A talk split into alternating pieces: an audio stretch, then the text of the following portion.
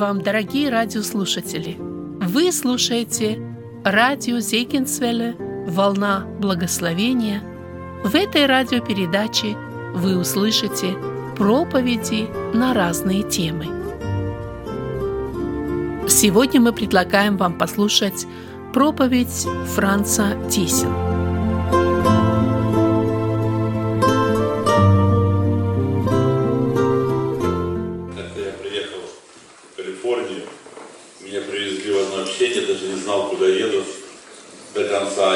Много-много братьев собралось.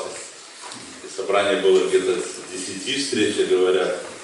Ну, в общем, говорит, у тебя три часа, говорит, говоришь, что у тебя на сердце.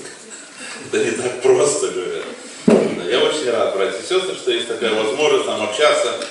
Я думаю, какие мы счастливые, что вот у нас есть Слово Божие, вот то, что нас объединяет. И иногда мы как-то, боюсь, недооцениваем это на любые случаи жизни, вот любые встречи, будь то похороны, свадьбы, просто встречи. Вот слово это то, что согревает, назидает. Помните, Иуда говорит, назидайте себе на святейшей вере вашей.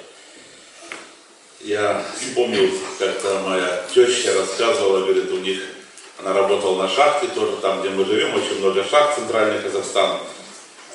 Ну и там умер один брат наш, верующий, он работал тоже на шахте, немец Иван Ортнович такой был. Ну и он был очень хороший работник, и собрались по тем временам советским там, ну из шахты пришли тоже, с правкома там, партор пришел, ну как не почтить. Ну, вот шло служение, братья свидетельствовали, проповедовали, такое собрание хорошее. Ну и потом говорят, ну от администрации кто-нибудь что-нибудь скажет, но они все молчат, стоят, ну друг друга толкают. И кто-то говорит, ну пусть Порток скажет, ну пусть Порток что-нибудь скажет. Ну, он вышел, растерялся так, ну, без шпаргалки, без подготовки, как говорится, да. Стоял, вздыхал, вздыхал, а потом говорит, ну, ну, ну что тебе сказать, Иван Ортнович, ну, покойник, который лежит, будь здоров. Знаете, люди и смеялись и возмущались.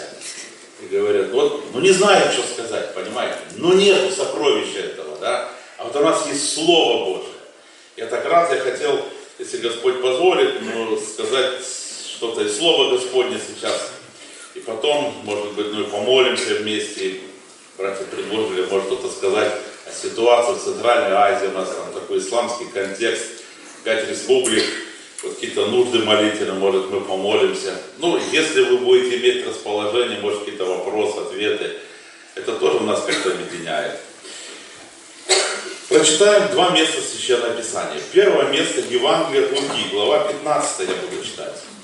Евангелие от Луки, глава 15. Многие верующие знают, о чем здесь речь идет. Здесь речь идет об одной потерянной овечке, об одной потерянной драхме и одном потерянном сыне. Так вот, мне хотелось история потерянной драхмы сегодня прочитать. Евангелие от Луки, 15 глава, 8 стих и ниже. Какая женщина, имея 10 драхм, если потеряет одну драхму, не зажжет свечи, не станет мести комнату и искать тщательно, пока не найдет. И найдя, созовет подруг и соседок и скажет, порадуйтесь со мною, и я нашла потерянную драхму. Так, говорю вам, бывает радостью ангелов Божьих и об одном грешнике кающемся. И второе место, которое мы прочитаем, оно записано в книге Откровения, глава 3, стих 11. «Все гряду скоро, держи, что имеешь, дабы кто не восхитил венца твоего». Я хотел сегодня говорить о том сокровище, которое мы имеем от нашего Господа Иисуса Христа. И о том великом счастье, которым должно бы быть переполнило сердце верующих людей, и о той опасности, которая есть в то же время, потерять это, если не обратить внимание на все предупреждения Библии. То есть Писание говорит нам, мы имеем много, но это надо держать. Держи, что имеешь. Есть враг, есть противник, есть дьявол. И Христос, вспомните, в Евангелии Иоанна сказал, вор приходит для того, чтобы украсть, убить и погубить. Это его цель. У него есть план. Знаете, вот иногда я так утром просыпаюсь, молюсь, чтобы Бог открыл мне волю свою, желание свое на этот день. И в то же время я думаю, у дьявола есть план. Как погубить мою душу? У него есть план, чтобы меня ввести в грех. И не только меня, каждого из нас. Иногда мы об этом не думаем, но это реально. Он ходит по земле, он ищет кого поглотить. Помните, когда был день, когда сыны Божии пристали пред лицо Божие, между ними пришел сатана. И Господь говорит, где ты был? Он говорит, я обошел всю землю. Он очень усердный, он очень прилежный. И когда Петр пишет, противник наш дьявол ходит, как рыкающий лев, ища кого поглотить, я помню, долгое время меня этот стих пугал просто. И я думал, почему? Это страшно. Но знаете, со временем, вот в духовном возрасте, и вот беседуя с многими братьями, сестрами, я вдруг в этом стихе нашел огромное утешение, в этом стихе, который меня страшил. Он ищет, кого поглотить. И вдруг мне Господь открыл, если бы он мог, он бы меня давно поглотил. Он ищет, кого он ищет? Помните, Иисус говорил Петру, Симон, сатана просил сеять вас как пшеницу, но я молился тебе. И говорит, бодрствуйте, молитесь, чтобы не впасть в искушение. Есть очень много добрых советов Писания, чтобы нам сохранить то сокровище, ту драгоценность, которую мы имеем во Христе Иисусе. Чтобы нам не слабеть, не изнемочь и не потерять, может быть, даже все. Дабы вам не лишиться, не потерять. И вот это главное направление, о чем мне хотелось сегодня говорить. Я хотел на примере вот этой притчи показать некоторые моменты, которые Господь так открыл, положил на сердце. Первое, на что мне хотелось обратить внимание, у этой женщины было 10 драхм. У нее было очень много. 10 драхм. Я думаю, что мы иногда привыкаем к тому положению спасенных людей. И это очень важно, обратить на это внимание. Иногда вот так мы смотрим на собрания на наши, да, и кажется, у людей радости нету. Кажется, у них нету вот, вот этого счастья, которое мы проповедовали, говорим. Как-то у нас это было летом, жарко было. И один гость откуда-то приехал, и он проповедовал у нас в Казахстане в одной церкви. Это было в городе Астана, вечернее собрание, такая жара была сильная, да. Люди сидят, пот течет, и кто-то чем-то там машет еще, да задыхаются, духота такая, и он так смотрит на них и говорит, братья и сестры, вы счастливые люди? Говорят, да. Он говорит, братья и сестры, если так выглядят счастливые люди, то как выглядят несчастные люди? Вы знаете, есть очень, очень важно сейчас обратить внимание, что мы имеем во Христе Иисусе.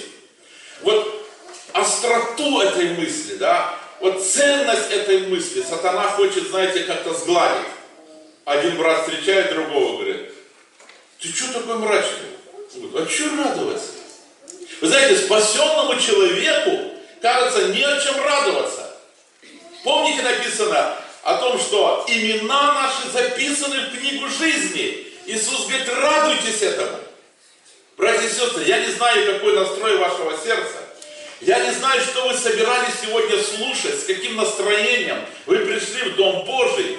Но я хочу вместе с вами проверить сегодня в присутствии Бога свое сердце на предмет благодарности. И я убедился, что среди благодарных людей, как правило, нету вероотступников. Люди отступают, люди ослабевают, люди окладевают, когда они не ценят то, что они имеют во Христе Иисусе. И мы живем во время, о котором написано, это будет тяжкое время. Помните, апостол Павел писал Тимофею. И он говорил, одна из характеристик этого времени, люди будут неблагодарны. И вот этот дух неблагодарности, он буквально рвется в церкви, он проникает в среду детей Божиих. Иногда вот так разговариваешь, вот послушайте, вот проверьте наши молитвенные собрания. Вы знаете, сколько жалоб, сколько стонов. Да, мы можем изливать пред Богом свое сердце. Есть действительно очень стесненные обстоятельства, когда мы должны, мы идем к Богу, а кому нам еще идти? Но когда нет, то кажется причин благодарить. Как-то мы были на одном служении, нам приезжал один евангелист, и вот несколько вечеров у нас было евангелиционное служение, и всегда мы вначале делали один такой молитвенный час. И он предложил и говорит, друзья, давайте вот сейчас мы будем молиться и ни о чем не будем просить. Будем только благодарить. Только благодарить. И помню, после я беседовал с некоторыми братьями и сестрами, они говорят, это не просто только благодарить. Ну, хочется хоть что-то попросить.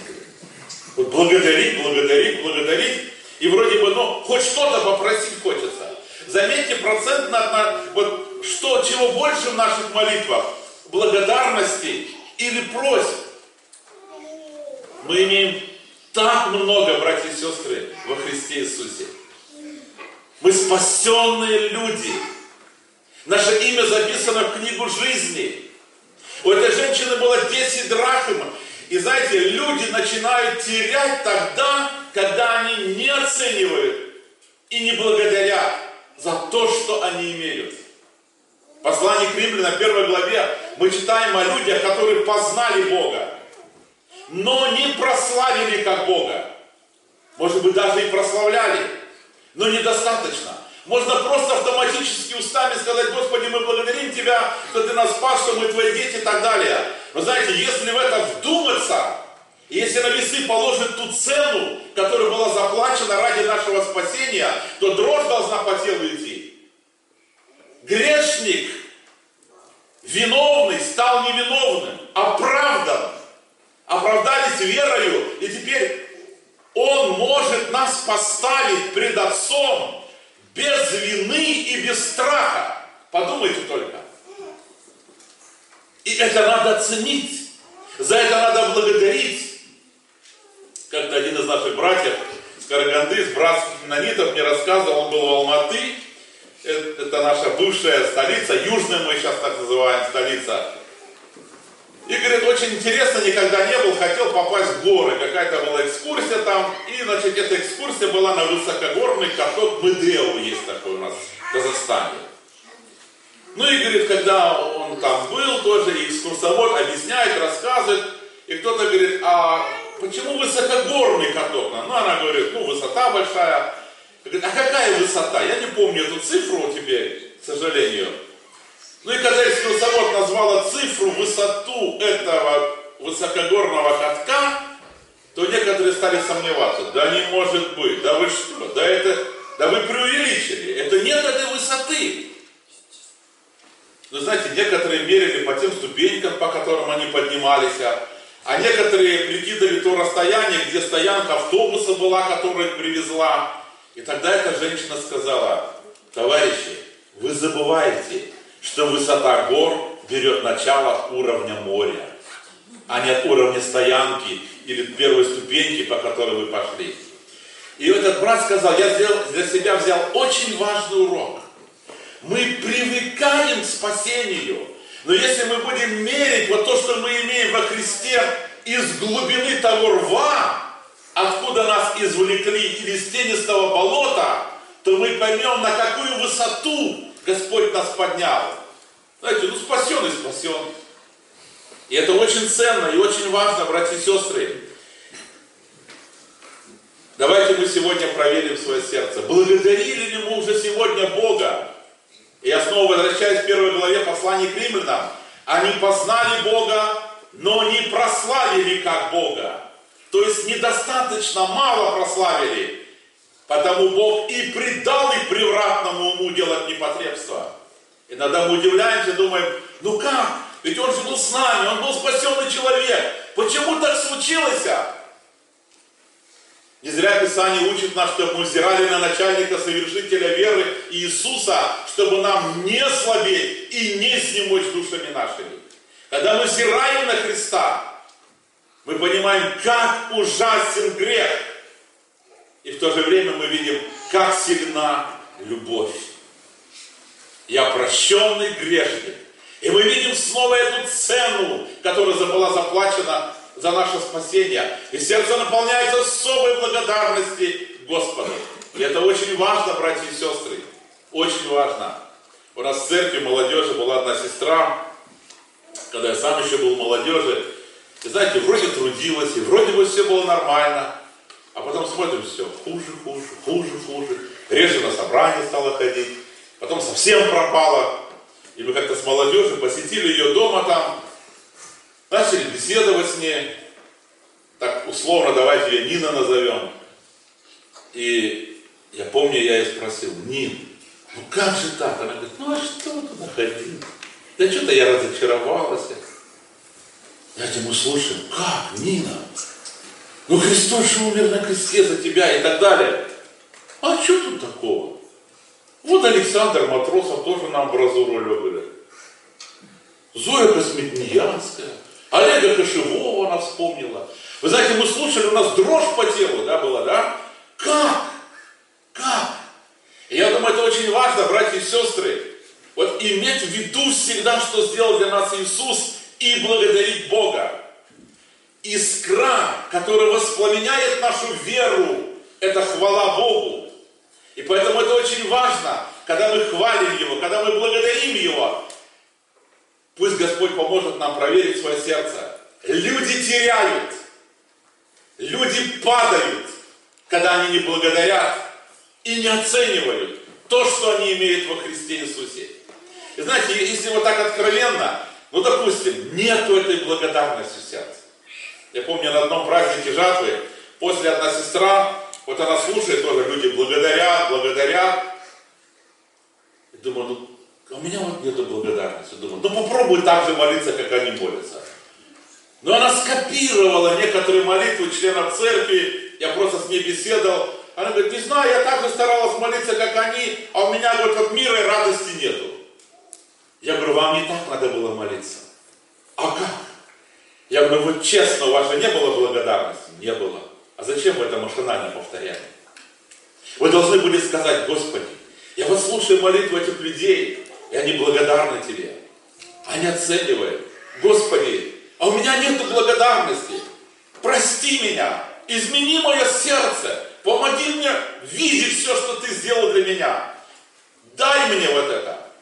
А зачем вы это автоматически повторяете? Друзья, если, может быть, у кого-то в сердце этого нету, и, может быть, вы даже не видите этой опасности, да? Может быть, кто-то уже привык, знаете, к такому серому, нудному образу христианской жизни, когда вот течет и течет, и особой радости нету, и особого мира нету, ну, вроде бы и не грешник, да, вроде бы и спасен, но нету торжества духа, нету горения, нету вот этого пламени огня. Друзья, нужно откровенно, искренне сказать это Богу, Господи, у меня что-то не так. Я вот смотрю у людей, а у меня вот не так. Ты, ты поменяй это, ты открой мне глаза.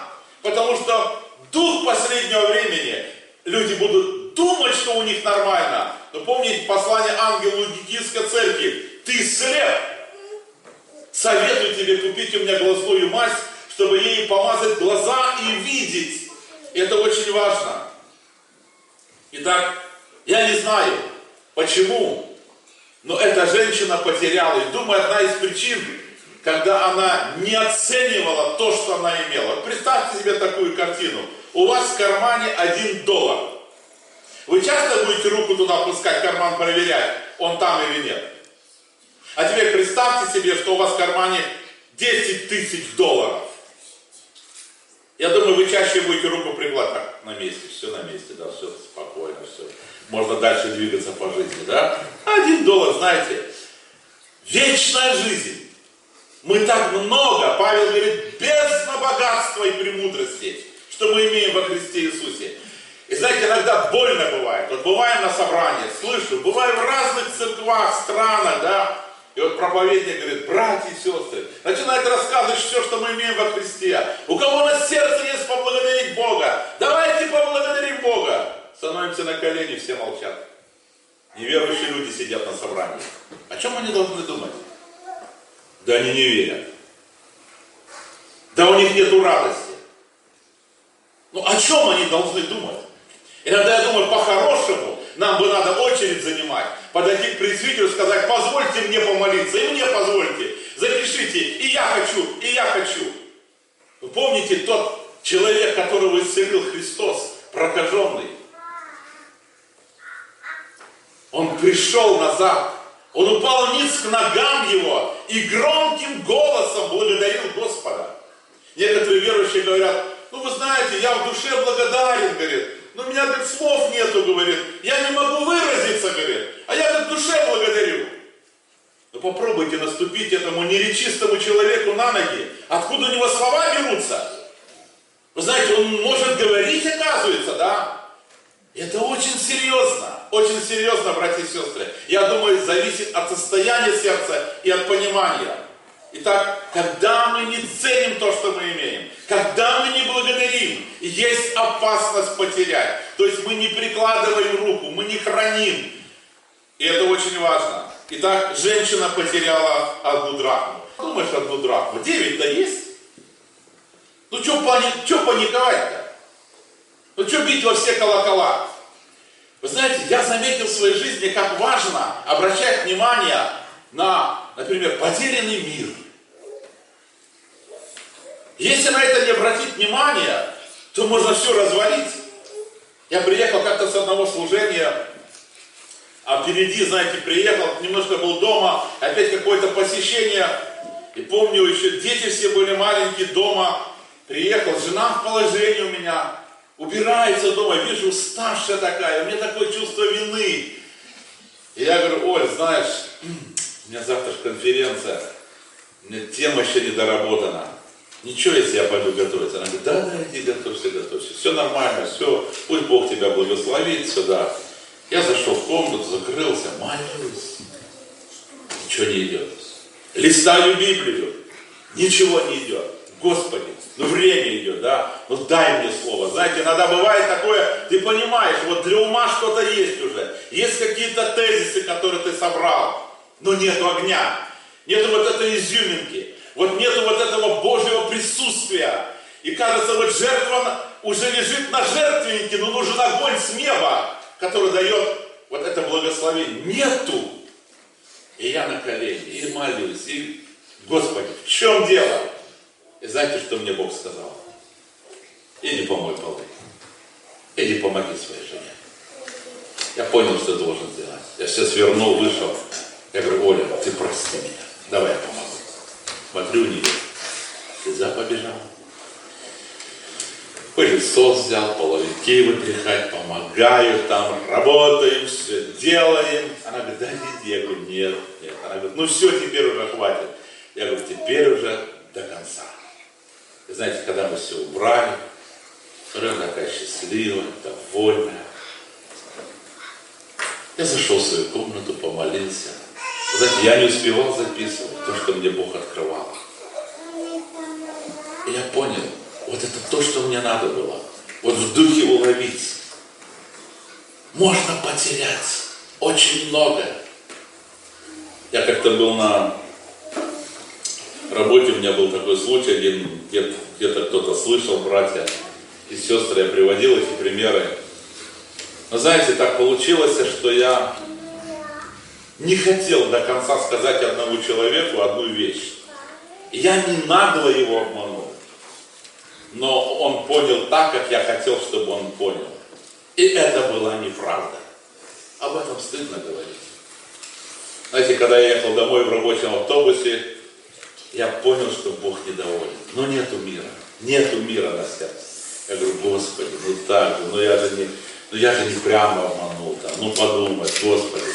А Бог не отвечает. Знаете, потерял отношения.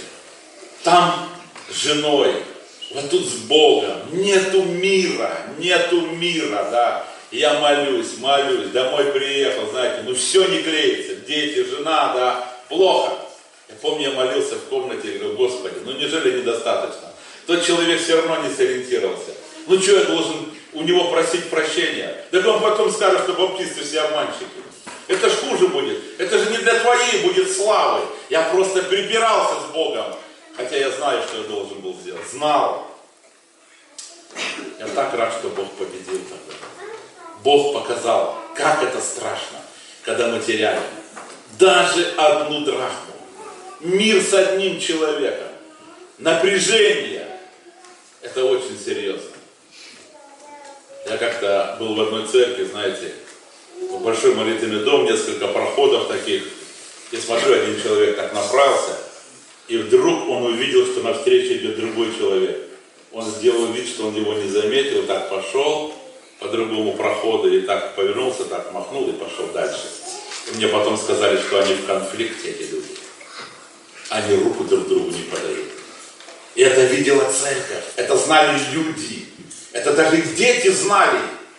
Он даже встретиться не хотел с ним. Какое может быть благословение?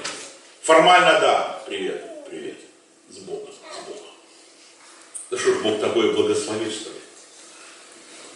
Я помню, когда я ехал второй день на работу, этого человека звали Геннадий, работник. До работы я его видел, позвал в сторону. Говорю, Ген, ты прости, я вчера тебя обманул. «А как обманул? Я ну вот так и так, видишь. Он говорит, так это же не обман. Я говорю, нет, это обман. Да, ну брось ты, что ты такой мелочный и все такое. Говорит, иди, ладно. Я говорю, Гена, вот ради Бога, прости, мне так плохо. Прости, пожалуйста. Мне стыдно. Я мне говорит, ладно, дыши глубже. Я стал глубоко дышать. Вы понимаете, правда да? У меня мир пришел в сердце. Восстановилось. Вот эта потеря, я приобрел снова, да? Вот эту радость во Христе. Я помолился. И знаете, такое благословение на сердце. На другой день приезжаю на работу, опять. Товарищи по работе, смотрю, такие взволнованные, говорят, слушай, ты слышал? Гена, говорит, в ожоговом центре. Как в ожоговом центре? А он, говорит, вчера домой приехал, говорит, он там гараж, у него в гараже погреб, и он там картошку хранит, он там погреб оцерел, у него там канистры с бензином были, пары опустились в погреб, и он хотел паяльная лампа высушить погреб. И когда он лампу зашел, там так рвануло, шестиметровая плита бетонная сорвалась с гаража с крыши, он вылетел оттуда. Он весь как факел горел, говорит, да? Я в, ожоговом центре. Я собрался в ожоговый центр. Приезжаю туда, никого не пускают. А у меня нету покоя. Я должен ему о Христе сказать. Я должен еще раз ему о Христе сказать. Но знаете, сатана искушает. А кто тебя будет слушать, что ли? Да ты же обманщик. Да кто же тебя будет слушать? Ну я же каялся. Ну и что? Знаете, вот идет вот такое всякое. И потом мне дежурная медсестра, которая там на приемном покое, она говорит, туда никого не пускает. Он кричит день и ночь, только жена. Он лежит абсолютно голый, говорит, обгоревший, говорит, да. Он даже не может разговаривать. И сказали никого не пускать. Что делать? Я говорю, скажите, пожалуйста, его соработник пришел, меня Франц зовут. Скажите, я хочу, не надо, чтобы он говорил, я просто несколько слов скажу, я уйду, если можно. Она говорит, ну пойду. Потом приходит, я смотрю, вот она идет, у нее глаза такие, она так на меня смотрит. Я говорю, что он сказал? Она говорит, он сказал, что вы святой человек, и вы можете зайти. Когда я поднимался по лестнице, я шел и плакал. Я знал, что я не святой человек. Я знал, что буквально два дня назад я его. Но знаете, это сделала благодать. Это сделала любовь Божия. И этот человек, он не говорил, а, это тот, который меня два дня назад обманул. Нет, он сказал этой медсестре, это святой человек.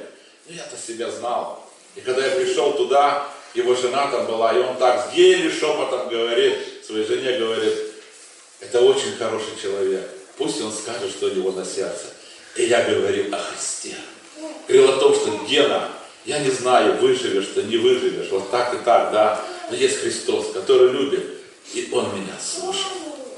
Вы знаете, это очень важно, братья и сестры, когда есть какие-то потери, бить тревогу, не делать вид святости, не изображать силу Божию, если этой силы Божией нету, и мы понимаем, где мы растратили, мы знаем, где мы упали, мы знаем, где мы споткнулись, мы знаем, почему на душе плохо, как правило, мы это знаем. Я знал одну семью, муж с женой, знаете, верующие, увлеклись голливудскими фильмами, на компьютере смотрят. Однажды смотрели до утра. До утра смотрели. Никогда в их христианской жизни не было ни у нее, ни у него, чтобы они подобно Христу провели ночь в молитве. Это же нереально, говорили они. Как можно ночь молиться? Спать надо ночью. А это и ночь дана. Но фильмы смотрели до утра. И когда зашло уже солнце, они оторвались. И знаете, им стыдно было смотреть в глаза друг другу. Но они настолько втянулись в это. И так можно все растерять. Потому что сатана, он пришел украсть, убить и погубить, порвать наши отношения. И в Библии не зря написано о том, чтобы мы держали то, что мы имеем. И идет битва за наше сердце, за нашу душу, за нашу семью. И это очень важно. Потеря одной драхмы не должна вызвать в нас равнодушие. Мы не должны думать, ну, знаете, ну подумаешь с одним человеком в конфликте. Ну подумаешь, один день не почитал Библию. Ну подумаешь, не молился. Ну я обычно-то молюсь, обычно-то читаю. Он в церкви сколько людей? И неплохо ко мне все относятся. Да он сам виноват, этот капризный брат, что мы с ним не приветствуемся. Пусть подумает. Братья и сестры, это так рискованно, это так опасно. Человек, который теряет что-то во Христе и не кается в этом, он может потерять вторую драхму, третью, и в конце концов может все потерять. И Библия говорит нам, мы читаем послание к евреям, вторая глава, мы должны быть особенно внимательными к слышанному, чтобы не отпасть. Это серьезное Божье предупреждение. Потеря. И знаете, у людей бывает тайная зависимость, о которой стыдно говорить. Я помню, я беседовал как-то с одним братом и ему делился, просил, чтобы он молился. Такое, знаете, как раз был на одной встрече, и там ряд людей как-то делились вот с этим компьютером, столько у них проблем было, тайная зависимость, кто-то уходил на порнографические сайты, кто-то там, знаете, вроде бы из любознательности, чтобы узнать, чем занимается молодежь, ну, втянулся, и потом исповедался и каялся. Но, знаете, можно даже просто новости читать на этом компьютере и грешить два часа, три часа, четыре часа. Я знал одного брата, он мне так говорил, никогда, никогда, ни одной книги, никакой информации, прежде чем не почитать Библию. Некоторые люди этого не делают. И они слабевают, они изнемогают, они потом ищут причины бессилия и слабости. Но вот она причина. И это очень серьезно. Тайная зависимость. И как правило, вы знаете, это то, что нас мучит, это то, что нас удручает. И мы знаем, почему мы ослабеваем. Дух Святой это открывает. Но нужно сделать правильные отсюда выводы. Она знала, где потеряла. И она знала, что потеряла. Она потеряла в собственном доме. И это очень важно, обратить на это внимание. Что она сделала? Я хотел бы, чтобы мы тоже на это обратили внимание. Она зажгла свечи. Она зажгла свечи. Вы знаете, псалмопевец Давид, мы читаем в 118 псалме, 105 стих. Слово Твое светильник ноге моей и свет стезе моей. Братья и сестры, сожалению, вот эти свечи не горят в многих семьях. К сожалению, и в жизни вот личной личного предстояния пред Богом некоторые давно потушили эти свечи. К сожалению, некоторые только пользуются еще церковной ложкой, то, что дают на собрания, но они не читают Библию. В некоторых семьях давно погас семейный алтарь. Мы поем в одном христианском гимне, «Твой храм опорочен, помер красотой, алтарь же Господень засыпан золой». И вот эта зола говорит о том, что когда-то здесь что-то горело, но давно уже не горит. Вы знаете, это очень серьезное искушение. И это ответственность отцов, глав семейств. Мы должны быть священниками. Братья, мы можем найти тысячи причин отговора, но примет ли их Бог, если в нашей семье нет семейного алтаря? Если мы не собираем семью вокруг Слова Господня? Вот то, что освещает душу, Слово Твое светильник ноге моей и свет стезе моей. Вот то, что зажигает сердце для служения Богу. И если это утрачено и потеряно, то может прийти полное разрушение. И это очень серьезно. Люди привыкают тому, чтобы не читать Библию. Помню, одна христианская семья, отец мне как-то исповедался и говорит, было так, знаете, безобидно, кажется. В нашем доме часто были гости, мы были гостеприимная семья. И вот вечером мы сидим за столом, пьем чай, беседуем, да. Ну а детям надо спать. Мы говорим, дети, вы там идите помолитесь. Старшему мальчику, ему-то всего-то 9 или 8 лет было. Сынок, давай ты старший, с младшими помолишься. Смотри, чтобы все было нормально. Ну и, говорит, так проходило время. Один за другим дети ушли в мир. И потом старший сын, который уже подрос, говорит, папа, ты помнишь первый раз, когда в нашем доме были верующие люди, ты послал меня с ними читать Библию, молиться. Ты думаешь, мы это сделали? Нет. Ведь младшие даже тебя не слушали, и ты думал, они меня послушают. Мы все пошли без молитвы спать, и мы не читали Слово Божие. И это стало обыкновением. А потом, даже когда гостей не было, ты говорил, ну вы там сами, дети, помолитесь, вы же верующие, да, давайте помолитесь, почитайте Слово Божие. А произошло полное остывание.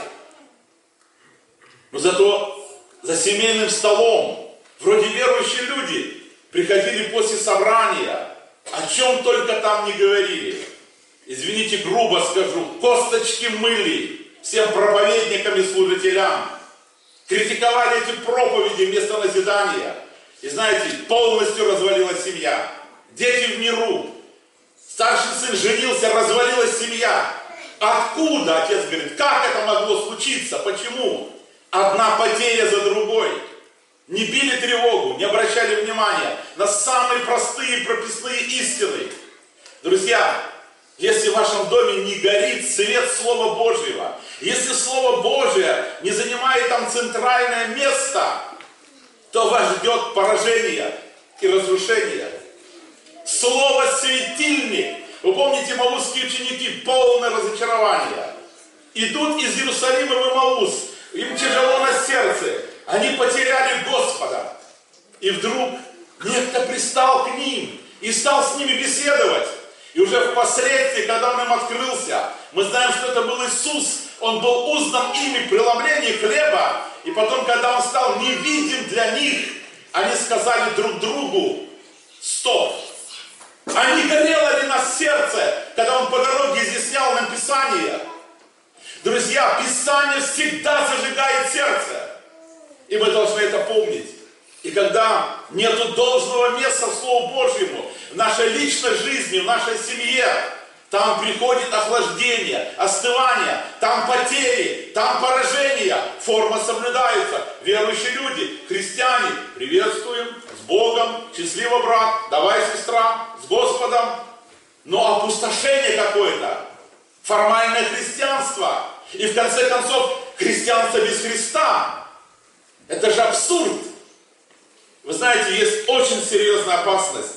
Я хотел бы, чтобы мы сегодня откровенно проверили свое сердце. Сегодня столько людей разочарованных. Сегодня столько неблагодарных христиан. Сегодня столько ропота раздается. И вы знаете, вот в семье я говорил о том, что вот обсуждали служителя и критиковались. Я знал одну историю. В одну семью пришел пресвитер со своим помощником посетить одну семью. У них какие-то проблемы были духовные, они не знали какие. Молодая семья, у них там мальчик был, он еще в школу не ходил, не знаю, сколько ему там было лет. Вот когда они пришли, как обычно встречают служителей? Братья дорогие! Или у вас не так? И знаете, они зашли, приветствуем, заходите, мы так рады. И вдруг этот мальчик, который, извините, еще говорить-то еле научился, говорит, Сидорович, это пресвитер, ты когда перестанешь затягивать собрание? Вы знаете, отец и мать растерялись. Ты что? Что ты говоришь? Ну-ка закрой рот. Кто тебя научил? Вы знаете, кто научил? За столом это услых... обеденным услыхал. пока они косточки куриные обгладывали за обеденным столом, отец говорил, да надоел уже этот Сидорович, да весь там затягивает собрание, да что это за служитель? Они хотят, чтобы этот мальчик покаялся. А с церкви больше Сидоровича некому проповедовать. Но в глазах мальчика Сидорович негодный человек. Это критика родителей. И когда Сидорович выходит за кафедру проповедовать, мальчик смотрит, негодный человек проповедует. И он не слушает. Это сделали родители. Это их посев.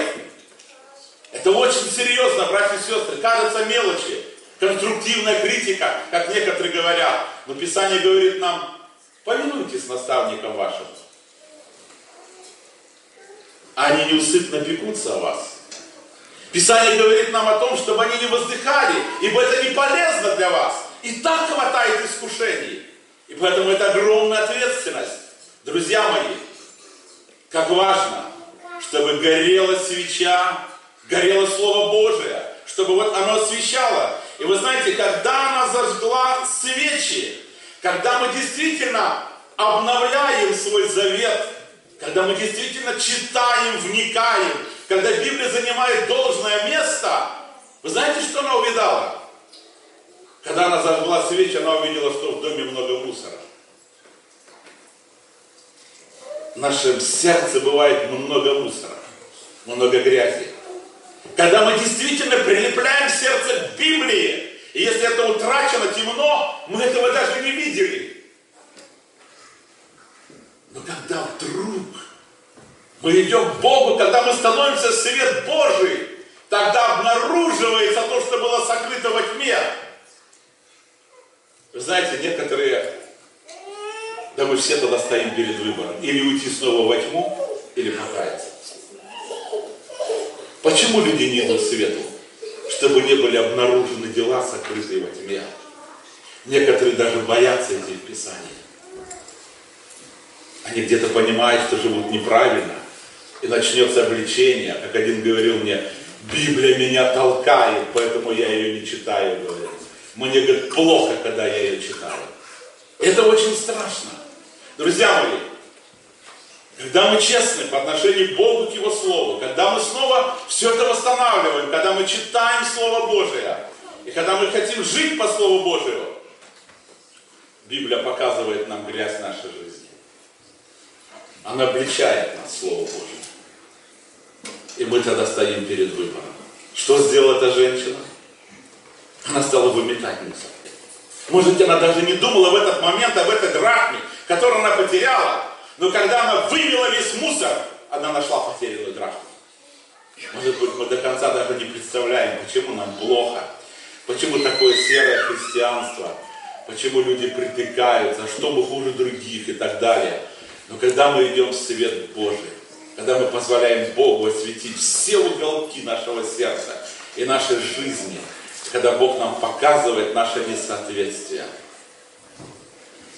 И когда мы начинаем этот мусор выметать, мы приобретаем то, что мы потеряли. Мы находим снова мир с Богом. Не формальный мир, но Божий мир. Когда ты знаешь, что нету вины, и тебе все прощено. Когда ты не боишься предстать пред Богом, когда тебе бывает хорошо, как только в раннем детстве. Никакого осуждения. Помните, апостол Иоанн говорит, если сердце наше не осуждает нас, тогда и Бог не осуждает нас. И тогда мы имеем дерзновение к Богу, мы имеем смелость к Богу. И тогда мы находимся на груди нашего Господа. Может, у кого-то давно этого не было. Может быть, мы свыклись уже, знаете, живем в грязи, в грехе. Привыкли уже. Грех – это как приобретенная привычка. Это характер семьи. Я помню, я был в одной семье, мне такое впечатление, что они все кричат друг на друга. Знаете, характер семьи раздражительный. Вот даже за столом сидят, муж говорит, где соль? Открой глаза, вон возьми. Знаете, и так все, и дети, и муж между собой, да? Я был полчаса там, я так был рад, когда я ушел. Я думал, они живут всегда вместе. Это же ужасно. Зачем такая жизнь? Это же страшно. Друзья, люди привыкают к греху. Сатана обманывает людей. И некоторые начинают думать, да все так живут. Да святых же нету людей. Они неправильно реагируют. Мне так хотелось вместе с вами сегодня быть в свете Божьем, когда мы будем молиться. Скажем, Господи, покажи мне мою жизнь. Я хочу ее видеть Твоими глазами. Покажи, что неправильно. Что-то я не удовлетворен. Вот мы говорим, первая радость, покаялся, потерял первую радость. Это помню один брат, ну так торжествовал, радовался во Христе, недавно уверовал. А ему говорят, подожди, подожди, говорит, мы такие же были, говорит, остынешь. Ободрили брата. Это неправильно. Мы должны возрастать во Христе через близкие общения. И вот это состояние подпитывать правильной молитвенной жизнью и правильным отношением к Слову Господнему. Помните, что говорит Написание? Апостол Иоанн говорит, кровь Иисуса Христа, Сына Его, очищает нас от всякого греха. Бог может всю грязь убрать. Иногда нам кажется, мы с тоской вспоминаем момент особой близости с Богом и думаем, можно ли это снова восстановить? Можно. Богу все возможно. Только надо честно прийти к Нему. Там, где упал, сказал, Господи, вот мое поражение. Вот моя вина. Прости меня. Если надо, если ты глава семьи, собери семью. Скажи, дети, жена, я-то утратил, простите. Я хочу это возобновить. Я хочу, чтобы мы снова читали Библию вместе. Знаете, сегодня многие родители жалуются, дети не хотят быть дома, убегают, находят причины. Да и взрослые не с радостью идут домой. Но то, что держит семью вместе, это Слово Божие. Оно объединяет. И тогда нас тянет домой. Не с дома, а домой нас тянет. Это очень правильное состояние. Она выметает мусор. Кровь Иисуса это делает. И она находит монету. Она находит то, что она потеряла. При свете Слова Божьего. Слово показывает нам, почему было плохо И отношения налаживаются. И это очень ценно. Что потом? Когда она нашла потерянную драхму, она идет, зовет подруг, соседок и говорит, порадуйтесь со мною, я нашла потерянную драхму. Вы знаете, человек, у которого восстановлены отношения с Богом, человек, который имеет полноту радости во Христе Иисусе, он не может молчать. Он рассказывает об этом соседям, близким людям.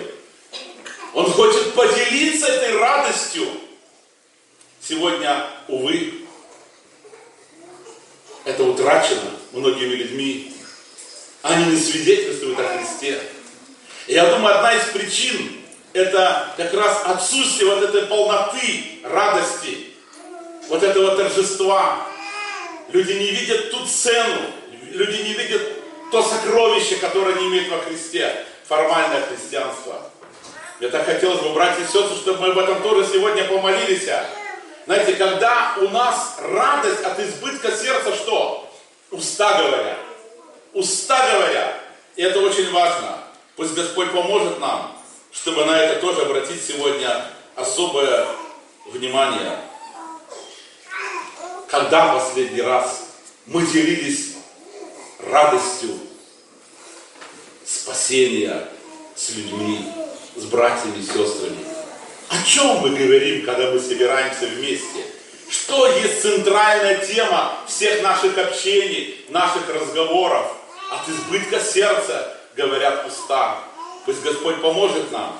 Братья и сестры, я хотел бы, чтобы сейчас мы взяли с вами время и стали в свет Божий.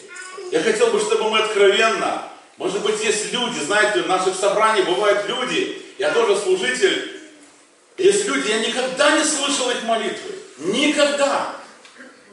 Может быть, у вас такие есть люди. Может быть, вы давно не молились. И может быть, вам даже в голову это не приходило. И вы просто страдаете. Вы лишаетесь очень многого благословения. Может быть, у кого-то не хватает мужества. Вы знаете, есть молитва перед молитвой. Вот сейчас, когда мы об этом говорим, вот так в тишине души сердца своей помолитесь, скажите, Господи, Если я должен открыть сегодня свое сердце при всем собранием и помолиться, тогда открой мои уста и помоги мне помолиться сегодня. Может быть, вам нужно откровенно сказать, Боже, я не хочу так дальше жить. Вот такой серой, нудной жизнью. Я хочу не просто называться, я хочу быть христианином. Я хочу иметь торжество Духа. Я хочу поменять многое. Я много уже потерял. Восстанови, помоги, укрепи, благослови. Я закончу одним примером. Я помню, на Дальнем Востоке, когда-то я служил там в армии, и после мы с братьями посещали вот эти края. И я встретился в одном закрытом городе, который был в советское время закрытый город, одну женщину. Она уверовала, а хотя до, до уверования почти не бывала на собраниях. Мама ее была верующая, она жила в Сочи. И она поехала в отпуск, и там она покаялась. Единственная ее вот встреча с Богом была, когда вот на этом собрании, и потом она говорит, пока я летела из Сочи в город Артем, я читала всю дорогу Библию. Но, говорит, душа тянулась в собрание. Однажды, говорит, она была член э, Приморского крайкома партии тогда. Ее, конечно, оттуда попросили, когда она стала христианка. Но ее многие знали. И я, говорит, договорилась с подводниками. Меня на подводной лодке с этого закрытого города перевезли во Владивосток, говорит. И я, говорит, посетила там одно собрание, говорит, верующих людей. Меня там никто не знал. У меня душа тосковала, говорит. Мне нужно было общение. Я чувствовал себя такой одинокой. Мне нужна была помощь, поддержка. И вот я на собрании, говорит, сижу, проповедь была, и потом пригласили на молитву. И вдруг меня, говорит, так Дух Святой побудил помолиться вслух. Я никогда этого не, не делала, не знала, как. Но я не хотела угасить вот этот огонь. И я, говорит, начала молиться. Я буквально вылила свое сердце. И когда, говорит, я молилась вслух, была такая тишина, которую можно было потрогать, говорит. И я поняла, люди слушают мою молитву. Люди неравнодушны. Люди меня поддерживают. На одном дыхании все это было. И когда, говорит, я сказала аминь, все собрание сказала аминь. И меня, говорит, пронзило до кончиков пальцев. Я поняла, меня любят. Нас много, я не одна. И она мне рассказывала, говорит, вы не представляете, какое я пережила благословение, когда я просто вслух среди народа Божьего исповедала свои несовершенства, свои падения, только начала христианскую жизнь, да. Это мне говорит, помогло потом расти. Друзья мои, давайте духа не будем угошать. Отцы, если у вас есть побуждение, и Дух Божий побуждает вас сейчас помолиться, исповедать может свое несовершенство, помолитесь Богу. Если надо, соберите семью и поговорите сегодня с ними. Матери, может быть, вы не были примером своим детям. Может быть, утратили, упустили, не знаю кто. Любой. Я хотел вместе с вами сегодня стать свет Божий. И если кто-то имеет эти потери, давайте мы позволим свету осветить вот тот мусор, который есть в нашей жизни, чтобы всю эту грязь, попросим Господь, вывел и очистил сердце наше, и чтобы нам прощенными, освобожденными, радостными, счастливыми пойти дальше за Господом и рассказывать людям, что Иисус сделал для нас. Аминь.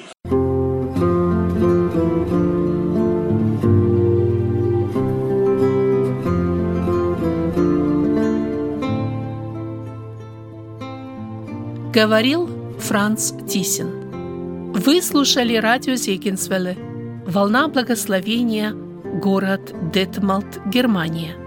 Дорогие радиослушатели, мы желаем вам Божьих благословений.